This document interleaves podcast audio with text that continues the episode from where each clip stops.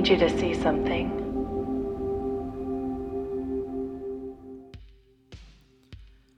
Chi può dire quanto tempo occorre all'occhio dell'avvoltoio o della lince per afferrare la totalità di un paesaggio? Forse basta un solo istante perché quello che sembra un caos irresolubile di particolari si raccolga, nel loro occhio naturalmente, in un disegno ordinato e intellegibile di forme e distanze, dove anche l'elemento più insignificante viene percepito nei suoi rapporti con l'insieme. O forse Falco non vede altro che un mare erboso di colli laggiù, tra l'erba folta, unico particolare nettissimo in un paesaggio che non può cogliere per intero il topo o il coniglio. Forse il falco afferra solo in un lampo come di torcia il guizzo della preda, mentre il terreno circostante resta ai suoi occhi gialli una scura coltre nebbiosa. Sia che l'occhio freddo indagatore dell'animale da preda abbracci e tutto osservi, sia che si concentri sulla vittima, escludendo ogni altra cosa, è certo che l'occhio umano, infinitamente più debole, non può, neanche con una vita di esercizio, afferrare una scena in tutta la sua complessità. Per l'occhio umano vedere non è un atto imparziale, una comprensione istantanea del tutto. Fanciulla, cavallo, mosca, vi si imprimono con una violenza che precede ogni riflessione. Così è anche per i sogni e per le fantasie più segrete, perché le ossessioni del cuore, scoperte, balzano fuori accecando la vista e ogni altra traccia di vita sprofonda nel buio. Ho voluto introdurre questa puntata di On the Nature of Light, tra l'altro benvenuti, eh, con un brano tratto dall'incipit di un capitolo eh, di Tito di Gormengast di Mervyn Picky. Eh, è un libro eh, fantasy, se vogliamo chiamarlo così, un fantasy decadente, eh, che io ho amato tantissimo, ho amato tutta la trilogia, anche se il terzo libro non è completo, che vi consiglio caldamente. Ma naturalmente questo è un podcast di fotografia e quindi non è che stiamo qua a parlare di libri fantasy, stiamo parlando di fotografia e ho scelto questo brano perché per introdurvi l'autrice di cui vi voglio parlare oggi, secondo me era perfettamente adatto. Perché oggi vi voglio parlare eh, di una persona che si chiama Giorgia Bellotti, di una fotografa che si chiama Giorgia Bellotti. È bolognese, eh, vive a Bologna, si è dedicata alla fotografia negli ultimi anni, quindi è un autodidatta che è arrivato alla fotografia con un po' di ritardo, se vogliamo, ma dal mio punto di vista è entrata in questo mondo veramente con grande forza, con grande eh, prepotenza, oserei dire, dal punto di vista visivo. Le sue fotografie sono molto particolari. Eh, in, nello specifico oggi vi voglio parlare della serie che si intitola eh, Autoritratti della mia terra, che di fatto eh, è diciamo la sua opera principale fino ad oggi. Eh, c'è stata poi anche un'altra serie che si, che si intitola Quarantine, Quarantine, Diary, il diario della quarantena, altrettanto interessante, però per non allungare troppo il podcast di oggi eh, non ne parleremo, ma nel, negli autoritratti della mia terra io ho percepito eh, il tentativo di Giorgio Bellotti di introdurci in un paesaggio, in un mondo, facendoci proprio fare quello che fa il falco, cioè facendoci guardare una scena quanto più possibile nella sua totalità per poi andare a cogliere quello che è il particolare. Una caratteristica specifica della fotografia di Giorgio Bellotti è che, essendo autoritratto, non si aspetterebbe di trovare il volto della persona che si ritrae, ma in realtà lei eh, ha deciso di non inquadrare mai il proprio volto inquadra il proprio corpo, parti anatomiche del proprio corpo, eh, tutte quante inserite all'interno di un contesto ambientale che è quello degli Appennini bolognesi, tra tosco-emiliani, possiamo dire, ma non inquadra mai il proprio volto. E questa è una scelta molto particolare, perché in alcune interviste lei dice che ehm, praticamente il, il, celare il viso per lei ehm, serve non solo come un espediente narrativo, e adesso vediamo un attimo in che modo questo è un espediente narrativo, ma anche come, ehm, da, anche come fondazione per un modo di vedere. Cioè quindi ci propone di default di suo già un certo modo per approcciarsi alla propria immagine. ed è un espediente narrativo per vari motivi. Quello principale è che l'immagine istantaneamente, nel momento in cui si vede una persona senza volto, eh, laddove in realtà uno si aspetterebbe di vederlo, naturalmente, quindi in un autoritratto, eh, autoritratto di una persona immersa nella natura, quindi di una persona che è, ehm, come dire, l'elemento che si stacca dal, dallo sfondo, no? come il topo o il coniglio per un avvoltoio, per un rapace che vola eh, in alto e vede qualcosa che si, si stacca da quello che è il rumore di fondo del paesaggio. Quindi se noi inseriamo una figura, una figura umana all'interno di un paesaggio, istantaneamente il nostro occhio in qualche modo va a vedere quel particolare. La figura umana diventa, se vogliamo, eh, retoricamente, naturalmente, la preda del nostro sguardo. E toglierci il volto è un modo per introdurre quello che è probabilmente un aspetto, se vogliamo, anche un po' surreale nelle immagini di Giorgio Bellotti, perché comunque le composizioni che lei realizza sono molto particolari e interessanti e per tanti versi fanno eh, chiaramente intendere l'intenzionalità di voler costringere lo spettatore a cercare di capire il perché sua, eh, del suo celare il proprio volto, il perché della posizione in cui la persona si trova, il perché della scelta dell'orario e del luogo in cui è stata scattata l'immagine e quindi parallelamente farci iniziare a ragionare su quella che è la storia che Giorgia Bellotti, la fotografa, ci sta raccontando in questo frangente. E sia prendendo le fotografie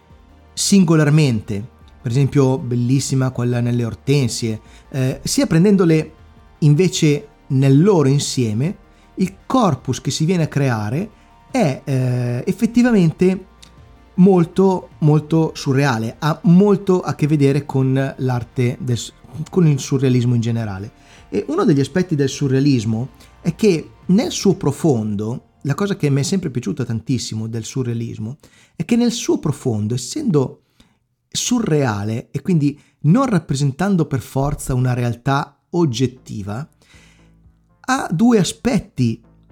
principali. Uno è quello di eh, praticamente mostrare una forte volontà di stupire, cioè il dare un cazzotto allo spettatore per fargli capire subito che sta osservando qualcosa di diverso, di interessante, per fargli muovere istantaneamente i, i, i neuroni, il cervello. E l'altro parallelo è che il surrealismo è una delle correnti, è uno dei modi con cui si possono realizzare opere d'arte che più dà credito all'intelligenza dello spettatore, dà credito alla fantasia dello spettatore. Perché, noi, perché un, un, un, autore che introduce del surrealismo nelle proprie opere concede a noi che le stiamo guardando la libertà pressoché totale di immaginare quello che è il mondo circostante, quello che è il mondo in cui quell'opera è inserita, in cui quel soggetto si sta muovendo. E questo dal mio punto di vista è palpabile, molto forte nelle opere di Giorgio Bellotti. È, è chiaramente un, un aspetto presente che io non posso fare a meno di notare quando guardo le sue immagini. Vedere una persona immersa nelle ortensie, nel, nelle, nelle, agavi, non nelle agavi, nelle, nelle um, conifere, nel, nei pini, eh, nel paesaggio in generale, con delle pose assolutamente quasi naturali pur di celare il proprio, eh, il, il proprio volto, eh, istantaneamente mi fa appunto andare a pensare, a ragionare su che rapporto ci sia tra questa figura che io vedo quasi come fosse una presenza eh, eterea, una presenza quasi completamente staccata dalla realtà e tutto il paesaggio circostante che in realtà è estremamente re- realistico, è estremamente vasto tra l'altro in molti casi. E questa dicotomia è fortissima, è fortissima e mi porta eh, subito a andare a cercare di ragionare. Allora, quello che mi sono risposto, la risposta che mi sono dato nei confronti della fotografia di Giorgio Bellotti è che la sua ricerca di se stessa, eh, però non mettendo del tutto se stessa all'interno delle proprie fotografie, diventa di fatto come una guida, una guida anche per noi stessi, perché noi possiamo in qualche modo andarci a sostituire a quella figura, possiamo immaginarci come doveva essere stato cercare di entrare eh, in quella realtà, cercare di entrare in quel frame, sostituirci momentaneamente al fotografo e quindi avere un duplice ruolo che è quello di osservatore ma anche di creatore del contenuto che noi stiamo andando a vedere, che noi stiamo andando a fruire. E è appunto una, un grande eh, attestato di stima nei confronti di chi osserva, perché lei stessa si mette alla mercé della, delle idee che ci si può fare, laddove un'immagine eh, più, diciamo, classica, eh, classico ritratto ambientato, non fa nient'altro, e con tutto questo non voglio dire che il ritratto ambientato sia eh, un tipo di ehm, rappresentazione inferiore, è una rappresentazione diversa, perché un ritratto ambientato di fatto ha una forte componente, ehm, non so come dire, di narrazione onnisciente, cioè eh, è come se il classico autore che sa già eh, dove sta andando la storia e addirittura ti fa magari degli spoiler su, su avvenimenti che i personaggi che, di cui tu stai leggendo la storia non sanno ancora, no? Quindi quella parte, quel modo di raccontare ha svantaggi e vantaggi. Uno degli svantaggi è che chiaramente è meno propensa alla eh, apertura verso le idee che qualcuno si può fare autonomamente. Se invece noi facciamo scoprire la storia che stiamo vivendo in contemporanea sia ai personaggi che al lettore, o quindi noi come spettatore,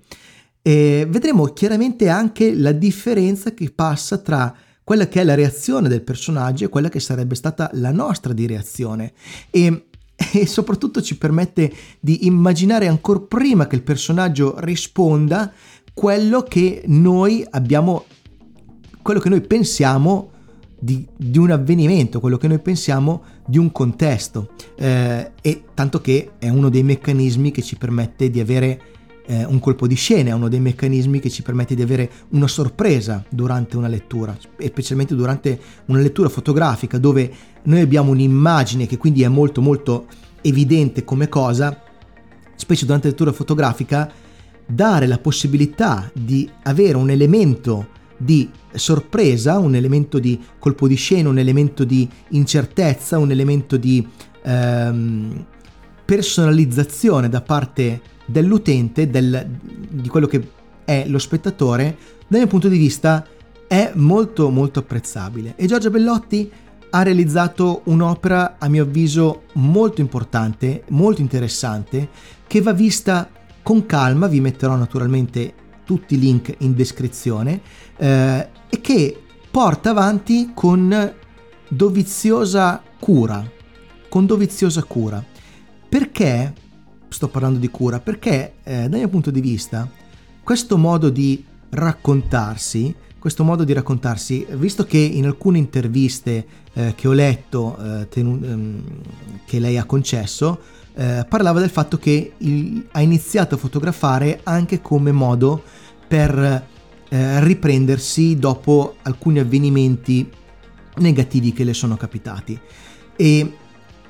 e io noto, si vede chiaramente nelle sue immagini, anche il tentativo di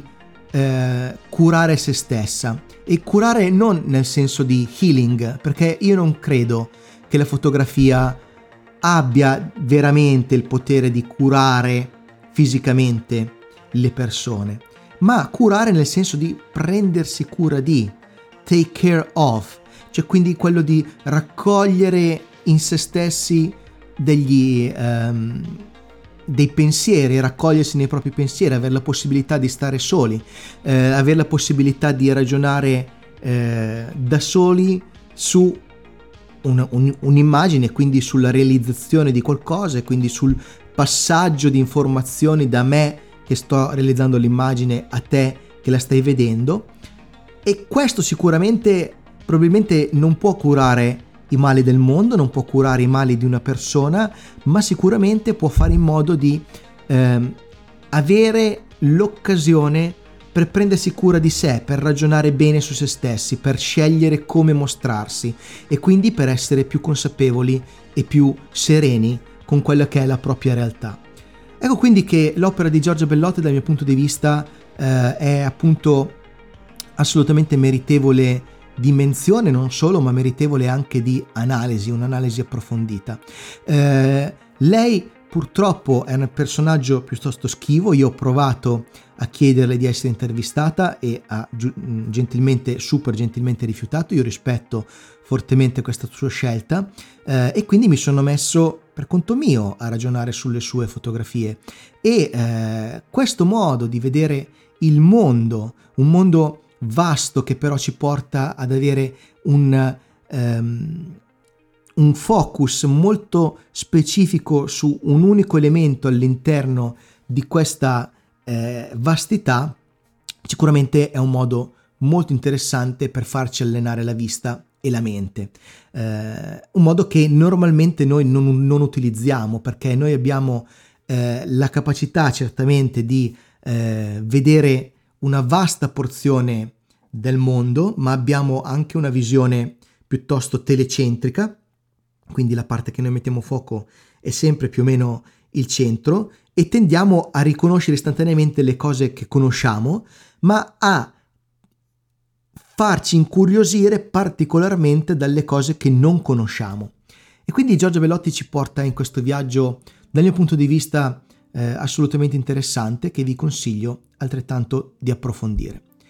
E che dire, io spero che questo eh, piccolo racconto su Giorgio Bellotti vi abbia interessato, che questa puntata del podcast vi sia piaciuta. Se così fosse, potreste condividerla con qualcuno interessato a questo tipo di argomenti, senza spammare, mi raccomando, spammare è una brutta cosa, però se conoscete qualcuno a cui potrebbe interessare, siete anzi molto molto sareste molto molto gentili a condividerla con loro. E inoltre potreste venirmi a trovare su eh, Telegram che è il posto dove eh, trovate tutta la comunicazione che riguarda il progetto The Nature of Light, oppure su Substack dove ci sono vari eh, elementi del mio progetto come eh, questo podcast che state ascoltando, che se siete iscritti alla newsletter vi è arrivato direttamente nella posta, ma c'è anche il podcast Otnol and Chill in cui parlo di tanti aspetti del modo che gli umani hanno per narrare e poi c'è anche Composizioni che è il mio blog che parla espressamente della mio modo di approcciarmi alla fotografia. Che dire, è davvero tutto, io vi do un grande abbraccio e ci vediamo al prossimo Otnol. Ciao!